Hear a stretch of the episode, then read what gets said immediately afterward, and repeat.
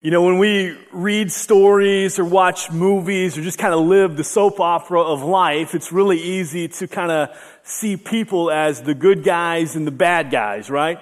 In fact, when you think about uh, like your favorite movies or life in general, we have our iconic good guys and bad guys. Right? On one hand, you've got the Mario brothers, and on the other hand, you've got Bowser. Right? On the on the one hand, you've got Luke Skywalker, and on the other hand, there's Darth Vader. Right? On, on the one hand, there's Batman, and on the other hand, there's the Joker. On the one hand, there's the Yankees, and on the other hand, there's the Red Sox. Right? That's just how life is, right? We have our hero and we have our villain. We have our good guys and our bad guys. And sometimes we just kind of read life uh, that into all of life. Where hey, there's good guys and bad guys, and sure, we allow that good guys can have their flaws, and bad guys can every once in a while make a good choice or something. But we have good guys and bad guys, and sometimes that's the prism with which we use to look at life. And so when we come to a story like Esther, we can kind of read that idea into the story. So we have the good guys, right? We have Mordecai and Esther and the Jews, and they're the good guys. And then we have the bad guys, and that's Xerxes and Haman and the Persians. And so we have our good guys and our bad guys. And our thinking is something like this. Hey, you have your good guys, and sometimes there's this alien sin problem that comes and just affects them. And so now they have to act in this righteous way, but they're affected by this alien sin problem. You know, the problem with reading scripture that way, the problem with that being our prism for the way we view life, is that's not what the Bible says. When we have a biblical perspective, it's not that there's an alien sin problem and we have this inherent righteousness. The problem is we have an inherent sin problem and we need an alien righteousness. That's a righteousness not of ourselves. So when we come to the story of Esther, we don't see the good guys and the bad guys. We see the bad guys and God. Because the truth is this, there is none who are good except for God alone. There is no one who is inherently righteous except for God alone. And so when we understand that, then the temptation to kind of sanitize the story of Esther and clean it up and everything and so that she can be pristine and good and wonderful, well, that kind of goes away a little bit and we're able just to read the text and see what the Bible tells us. So let's do that this morning. Esther 2, verses 1 through 18. Esther chapter 2, verses 1 through 18 as we continue our series, The Way to the Crown, the story of Queen Esther. After these things, when the anger of King Ahasuerus had abated, he remembered Vashti and what she had done and what had been decreed against her. Then the king's young men who attended him said, Let beautiful young virgins be sought out for the king, and let the king appoint officers in all the provinces of his kingdom to gather all the beautiful young virgins to the harem in Susa the citadel under custody of Hegai, the king's eunuch, who is in charge of the women. Let their cosmetics be given them, and let the young women who please, the young woman who pleases the king be queen instead of Vashti. This pleased the king, and he did so. Now, there was a Jew in Susa, the citadel, whose name was Mordecai, the son of Jair, son of Shimei, son of Kish, a Benjaminite, who had been carried away from Jerusalem among the captives, carried away with Jeconiah, king of Judah, whom Nebuchadnezzar, king of Babylon, had carried away. He was bringing up Hadassah that is Esther, the daughter of his uncle, for she, for she had neither father nor mother. The young woman had a beautiful figure and was lovely to look at. And when her father and mother had died, Mordecai took her as his own daughter. So when the king's order and his edict were proclaimed, and when many young women were gathered in Susa the citadel in custody of Hegai, Esther also was taken into the king's palace and put in custody of Hegai, who had charge of the women. And the young woman pleased him and won his favor. And he quickly provided her with her cosmetics and her portion of food and with seven chosen young women from the king's palace and advanced her and her young women to the best place in the harem. Esther had not made known her people or kindred, for Mordecai had commanded her not to make it known. And every day Mordecai walked in front of the court of the harem to learn how Esther was and what was happening to her. Now, when the turn came for each young woman to go into King Ahasuerus after being 12 months under the regulations for the women, since this was the regular period of their beautifying, six months with oil of myrrh and six months with spices and ointments for women, when the young woman went into the king in this way, she was given whatever she desired to take with her from the harem to the king's palace. In the evening, she would go in and in the morning she would return to the second harem in custody of Shaashgaz, the king's eunuch, who was in charge of the concubines. She would not go into the king again unless the king delighted in her and she was summoned by name. When the turn came for Esther, the daughter of Abihail, the uncle of Mordecai, who had taken her as his own daughter to go into the king, she asked for nothing except what Hegai, the king's eunuch, who had charge of the women, advised. Now Esther was winning favor in the eyes of all who saw her, and when Esther was taken to King Ahasuerus into his royal palace in the tenth month, which is the month of Tebeth, in the seventh year of his reign, the king loved Esther more than all the women, and she won grace and favor in his sight more than all the virgins. So that he set the royal crown on her head and made her queen instead of Vashti. Then the king gave a great feast for all his officials and servants. It was Esther's feast. He also granted a remission of taxes to the provinces and gave gifts with royal generosity. So, if you remember, we ended last week with uh, King Xerxes, uh, also known King Ahasuerus, right? So, you got his Persian name and his Greek name is King Xerxes. We tend to know him better by that name. Well, Vashti had basically stood him up, right? She want, he wanted to parade her in front of all these drunk guys so they could just kind of oogle at her and lust after her. She didn't want to do that. She said no. And then he's left, well, what am I going to do? And he seeks out his advisors, and his advisors say, you need to banish her out of the kingdom. And this is a bigger deal than just Vashti. We also need like a decree to go out that tells all the women that they must obey their husbands. And, that, and uh, King Xerxes says, I like that idea. That's a really good idea. We're going to go with that. And so that's what he does. And so now we pick up the story in chapter 2, and it said, After these things, when the king's anger had abated. And you're always wondering, like, well, what things? Like, what things have transpired?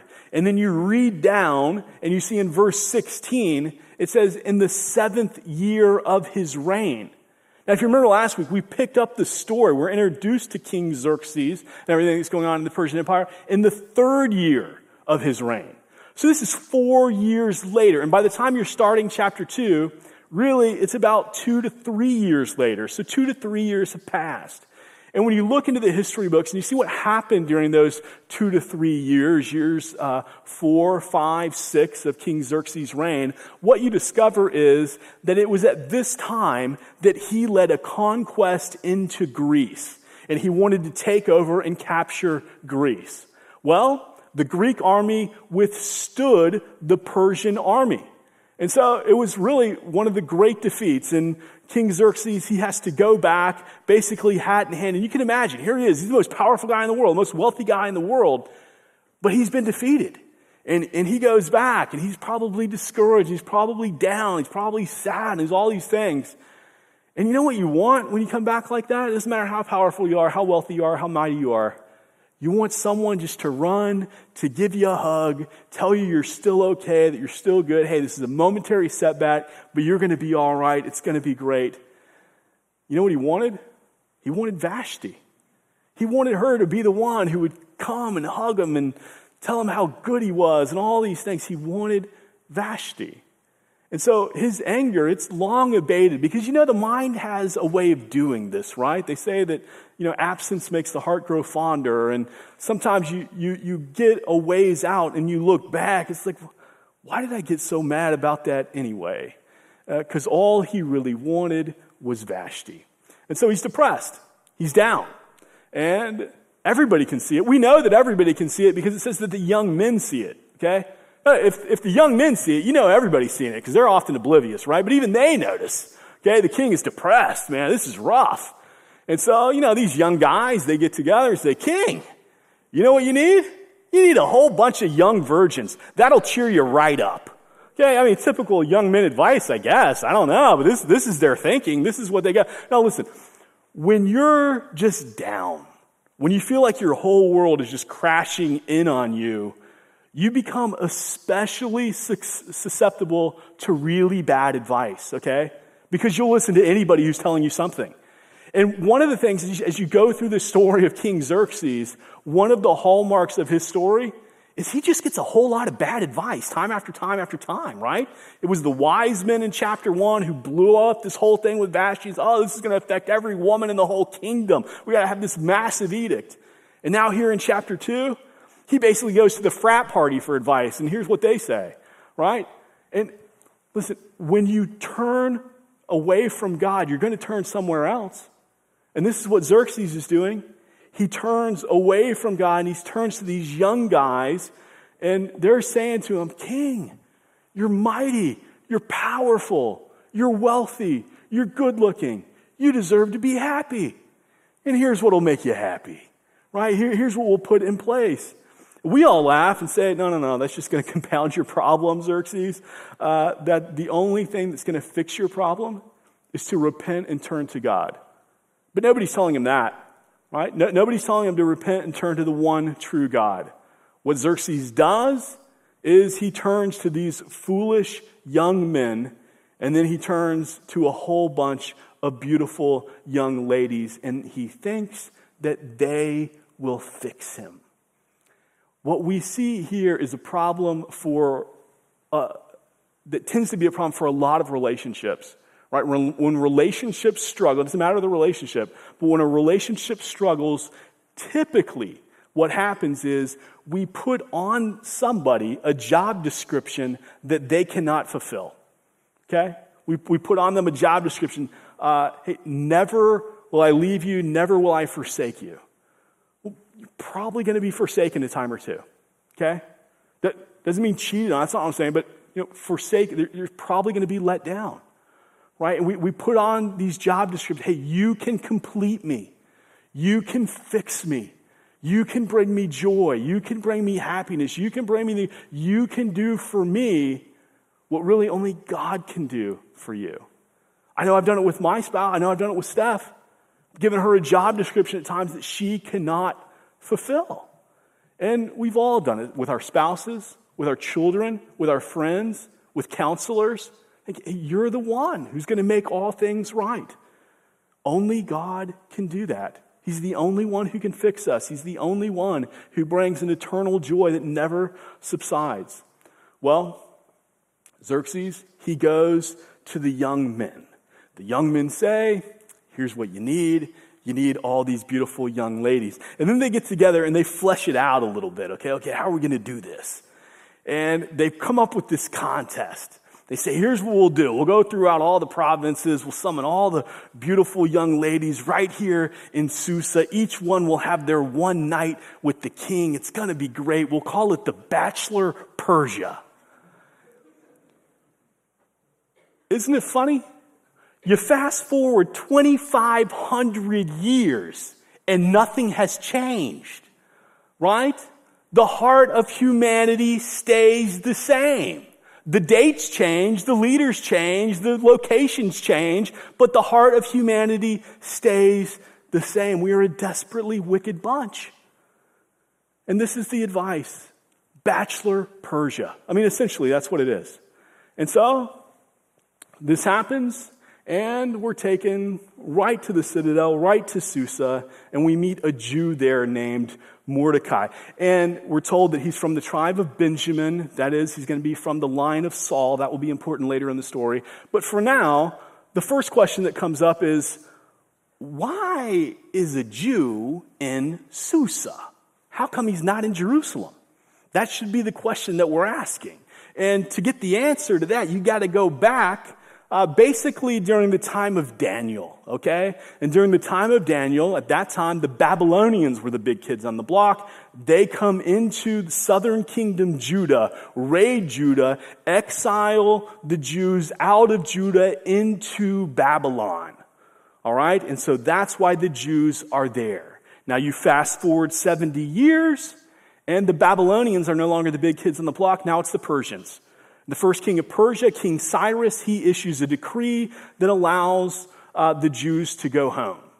Uh, Zerubbabel comes, he, wave, he leads a wave of Jews back to Jerusalem. Ezra comes, he leads a larger wave of Jews back to Jerusalem.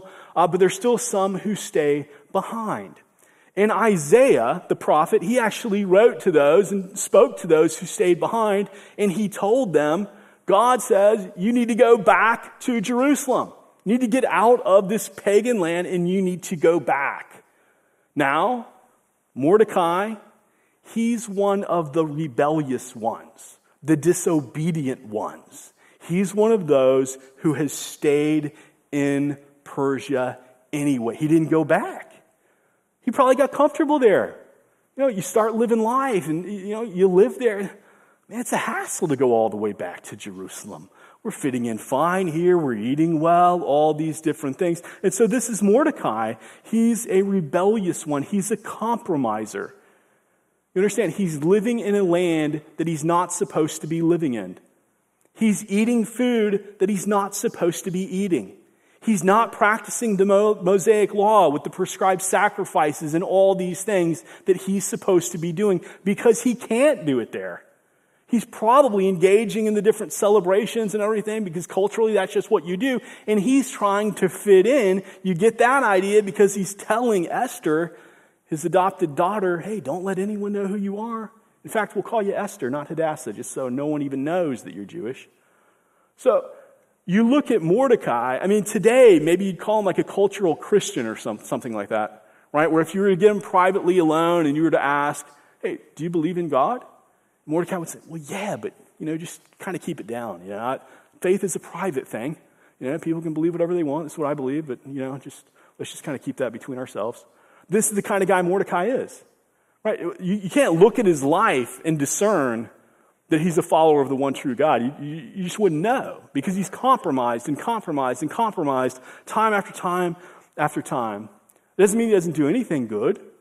Uh, he's adopted his cousin, Hadassah, uh, Esther. Her parents have died. He's the closest living male relative. And in those days, it would have been custom that he would be the one to adopt the child, and he does. He steps up to the plate, he, he adopts Esther, and he raises Esther. Uh, but then come this, this edict, this order that all the beautiful young ladies be taken for the Bachelor Persia contest. And he doesn't do anything. You know, he doesn't stand up and protect Esther. This is when Esther needs him most, right? hey, your dad, like step up so that I don't have to go through this. He doesn't. He stays quiet. I want to tell you, men, especially husbands and dads, oftentimes this can be our greatest struggle. And it goes all the way back to Adam, right? You remember Adam in the garden and Eve, she's there being tempted by the ser- serpent. And where's Adam? He's right there with her. And, but you know, Eve goes through the temptation, everything, and then God comes, and Adam's like, I didn't do anything. It was that woman you gave me. I mean, I didn't, I didn't do it. It was all her. And then Mordecai can say the same thing. Hey, here come the guys. Here come the bad guys of Persia. They're coming, they're coming to get Esther. And Mordecai, I didn't do anything. It was the bad guys who came in and took her away. I mean, I, I didn't do anything. That's the problem, you know is sometimes we don't speak up when we need to speak up. Sometimes we don't do anything when we need to do something. It's not always the sins of commission, you know, it's the sins of omission. So, yeah, you can say, well, I didn't do anything. Well, yeah, that's the problem. You didn't do anything. This is the problem for Mordecai. Right when Esther needs him, he doesn't do anything. So, we meet Esther, Hadassah. Hadassah is her Hebrew name or Jewish name. It means myrtle. Uh, Esther, it's her Persian name. Uh, it's taken from the goddess of Ishtar, the goddess of love. It means star.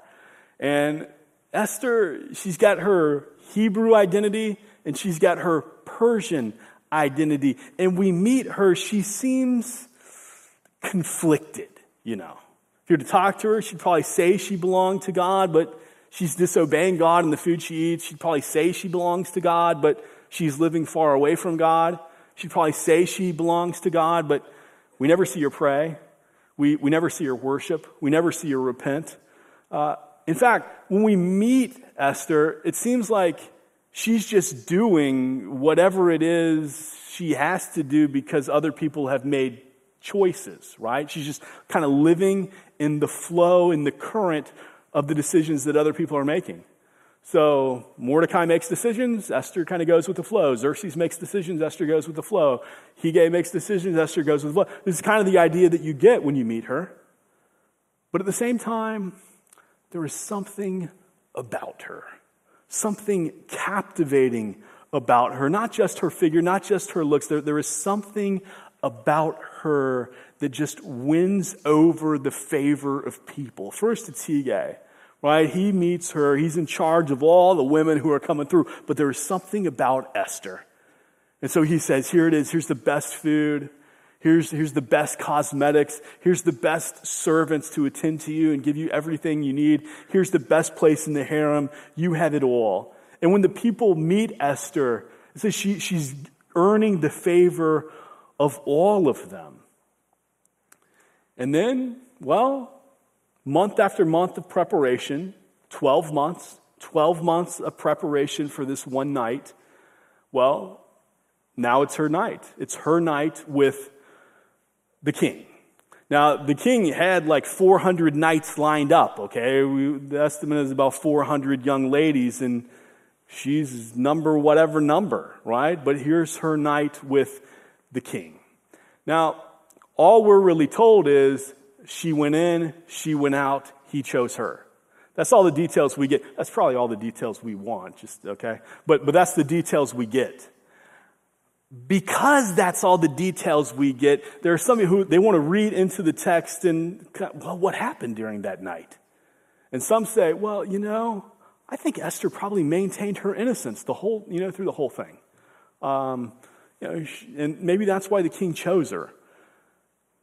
I mean, maybe, but you're talking about a king who's lined up 400 women. I don't think he's doing it to practice fidelity, okay?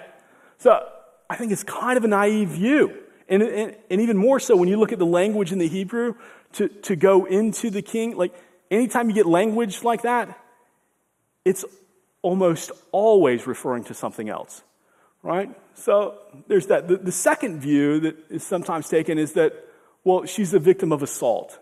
Here she is, this poor, impressionable young girl, and she's taken in to the palace by this powerful, wealthy, mighty king. Of course, she's just going to have to do whatever he says. And so she's the victim of some kind of assault. The, the, the problem with that view is the Bible doesn't tell us she's the victim of assault. Anytime that you see a victim of assault in the scriptures, you usually have that spelled out. Like, hey, here, this is, you know, what you see is she went in, she went out. Was she conflicted? I imagine so. Uh, Mordecai would later say in the book that Esther attained the crown. The other option is that Esther acted willfully. You know, she's convicted, uh, conflicted.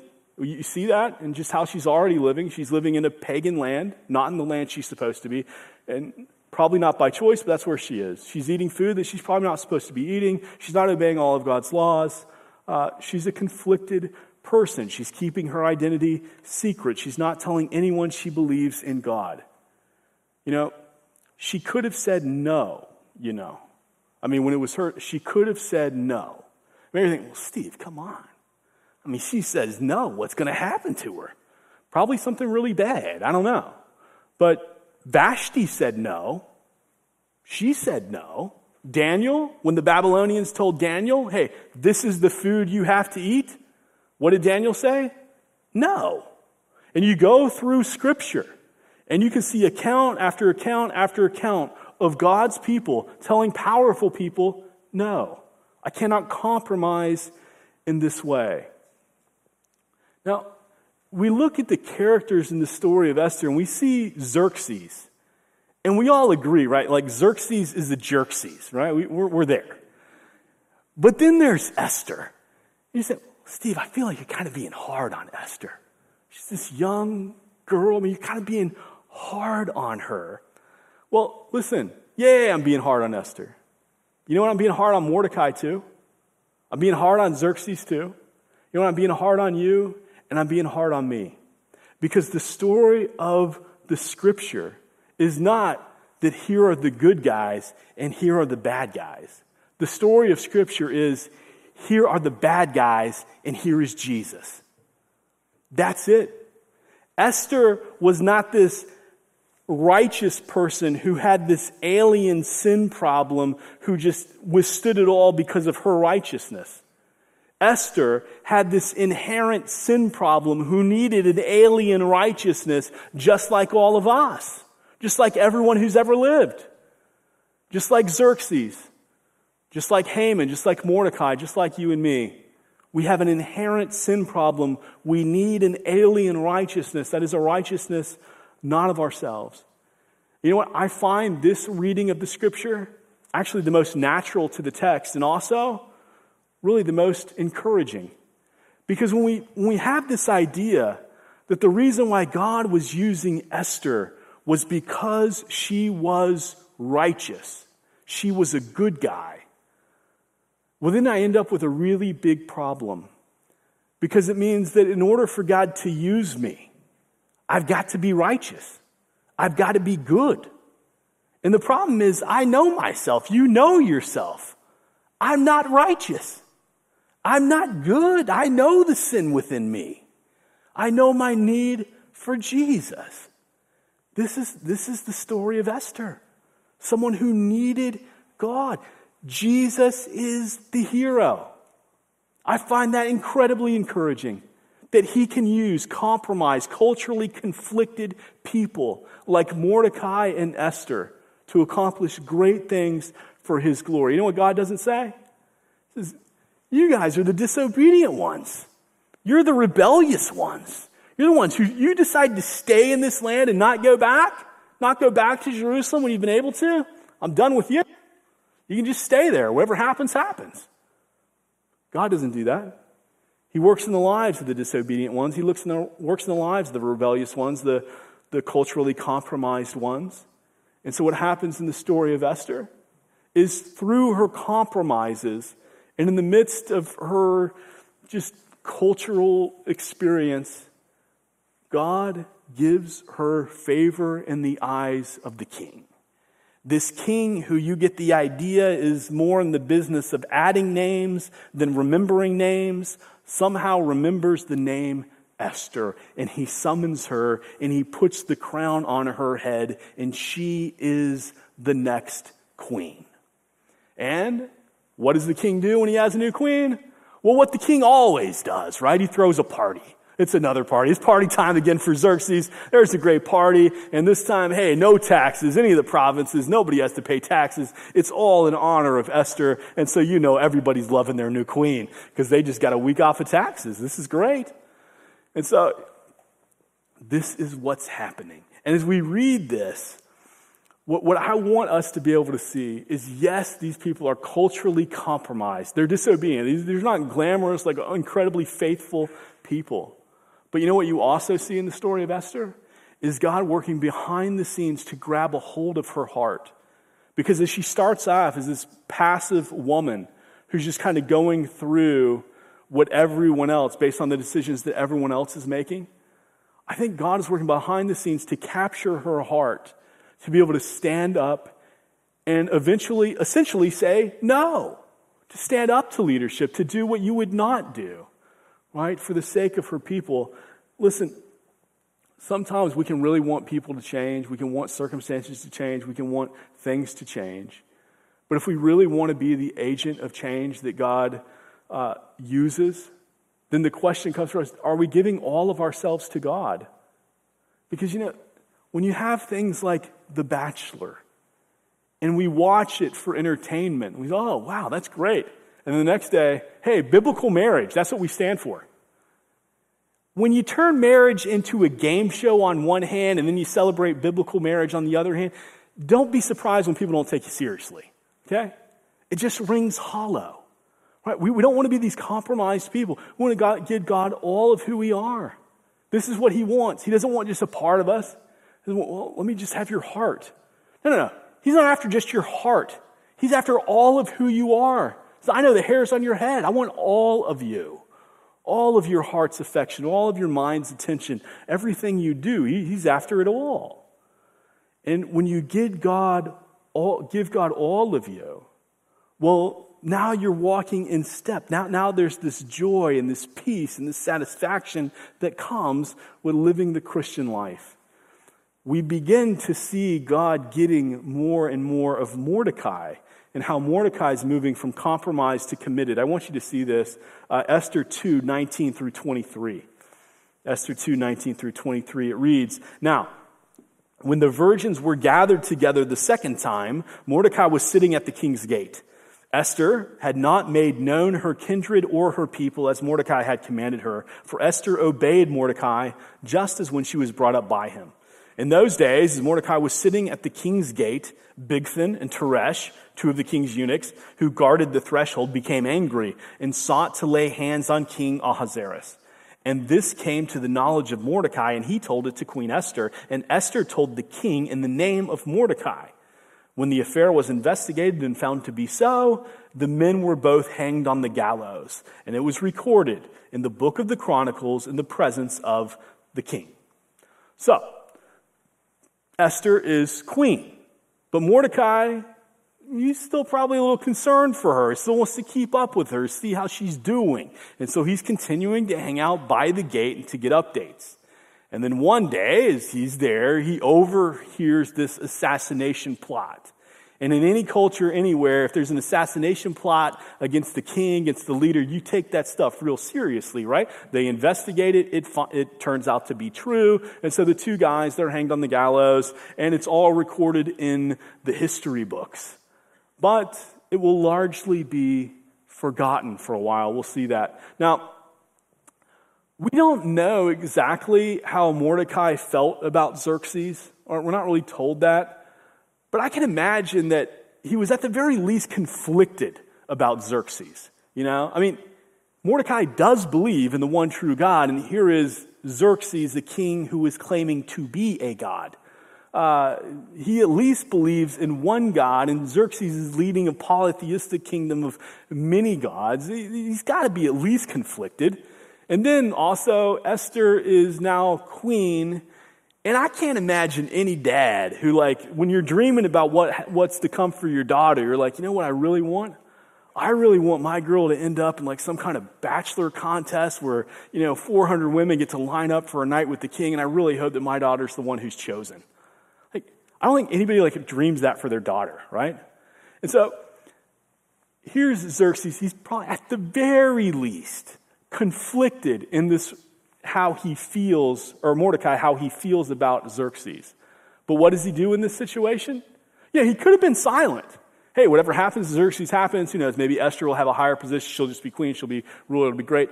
Uh, or he could say something, and this is what he does. He says something. He works on behalf of the good of Xerxes. Now, sometimes it is uh, sometimes difficult for us to wish government officials, politicians, leaders who we disagree with well, to work on their behalf, to work on their good.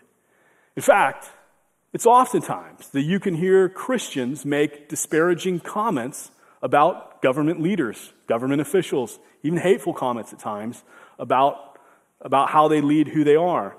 Uh, I imagine that Mordecai probably would have wanted to make some of those comments. But we don't read any of that. What we read is him working on behalf of the good of King Xerxes, who is by no mean, means a king of virtue. He's, he's a pagan, idolatrous king. You know what's more?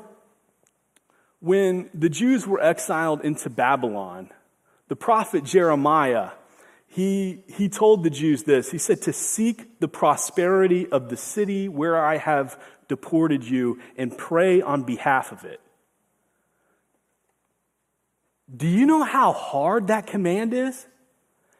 These people had just been exiled out of their homeland. They've watched the Babylonians come in and reduce Jerusalem to rubble, their beloved temple destroyed. They've taken the teenage boys out of Jerusalem, exiled them off into Babylon, brainwashed them basically to become Babylonians. You yourself, you've been taken away into Babylon, into this foreign land, this idolatrous land, and you're being told over and over and over again, our gods are great, your God, he's nothing. And then God says, here's what I'd like you to do.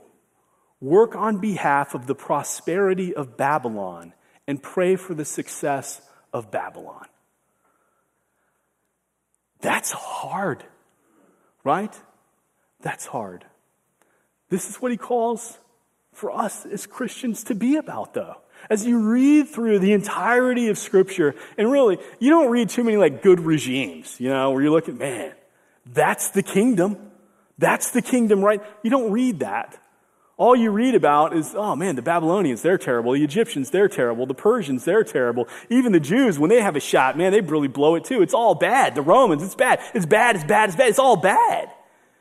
But who are the Christians? What are they doing? Well, you see time and time and time again where Christians are seeking the good of the place they live. They're praying for it. They're serving. They're loving. You know, our temptation is often, okay, things aren't going the way we want. Here's what needs to happen. We need a law so that culture can do what we as Christians think culture ought to do. And then basically culture can bow to us. What we see over and over and over again in the scriptures is Christians bowing to the authority of the government, but at the same time praying, loving, serving, why? Because we understand that our greatest weapons are spiritual, not political. I mean, we must get to a place where we believe this again. That our greatest weapons as Christians are spiritual, not political. And when we do that, well, then we become people of prayer, not people of complaint. Now, we meet Esther in a compromised time, she's compromised, conflicted herself. But at the same time, when you meet her and you consider her story, it's, it's hard not to be at least a little bit reminded of Jesus, you know? Because, like Esther, Jesus comes from a line of God's covenant people. Like Esther, Jesus would grow up far, far away from his homeland in heaven. Like Esther, Jesus, he has an adopted earthly father. Like Esther, Jesus, he grew up in poor and humble circumstances. Like Esther, no one would look at Jesus and think, oh, yes, he's chosen for royalty. And like Esther, Jesus would save his people from death. But you know what? Jesus is a way better Savior. Because unlike Esther, Jesus was never compromised.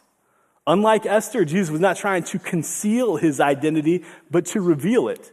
And unlike Esther, Jesus didn't just save a few people from an earthly death. Jesus saved people from every t- tribe, tongue, and nation from an eternal death. Yet Jesus is a way better Savior. He's a better King. He's a better Savior. We see that in the book of Esther. And what we see is the same God who works behind the scenes in a culturally compromised Esther, is working the, behind the scenes in a culturally compromised you and me, so that we can be the people He's made us to be. He's the one true hero, He's the one true good guy. He was the Savior then, and He is the Savior now. He's the one we need. Heavenly Father, God, we thank you that you and you alone are good. But God, that you didn't just keep that goodness to yourself, but God, you give us, your followers, your goodness, a goodness that is alien to us, that is foreign to us, but it is true with you. Heavenly Father, may we proclaim the one who is good. We need your help to do this, so we ask this by the power of your Holy Spirit and the grace of your Son, Jesus Christ. Amen.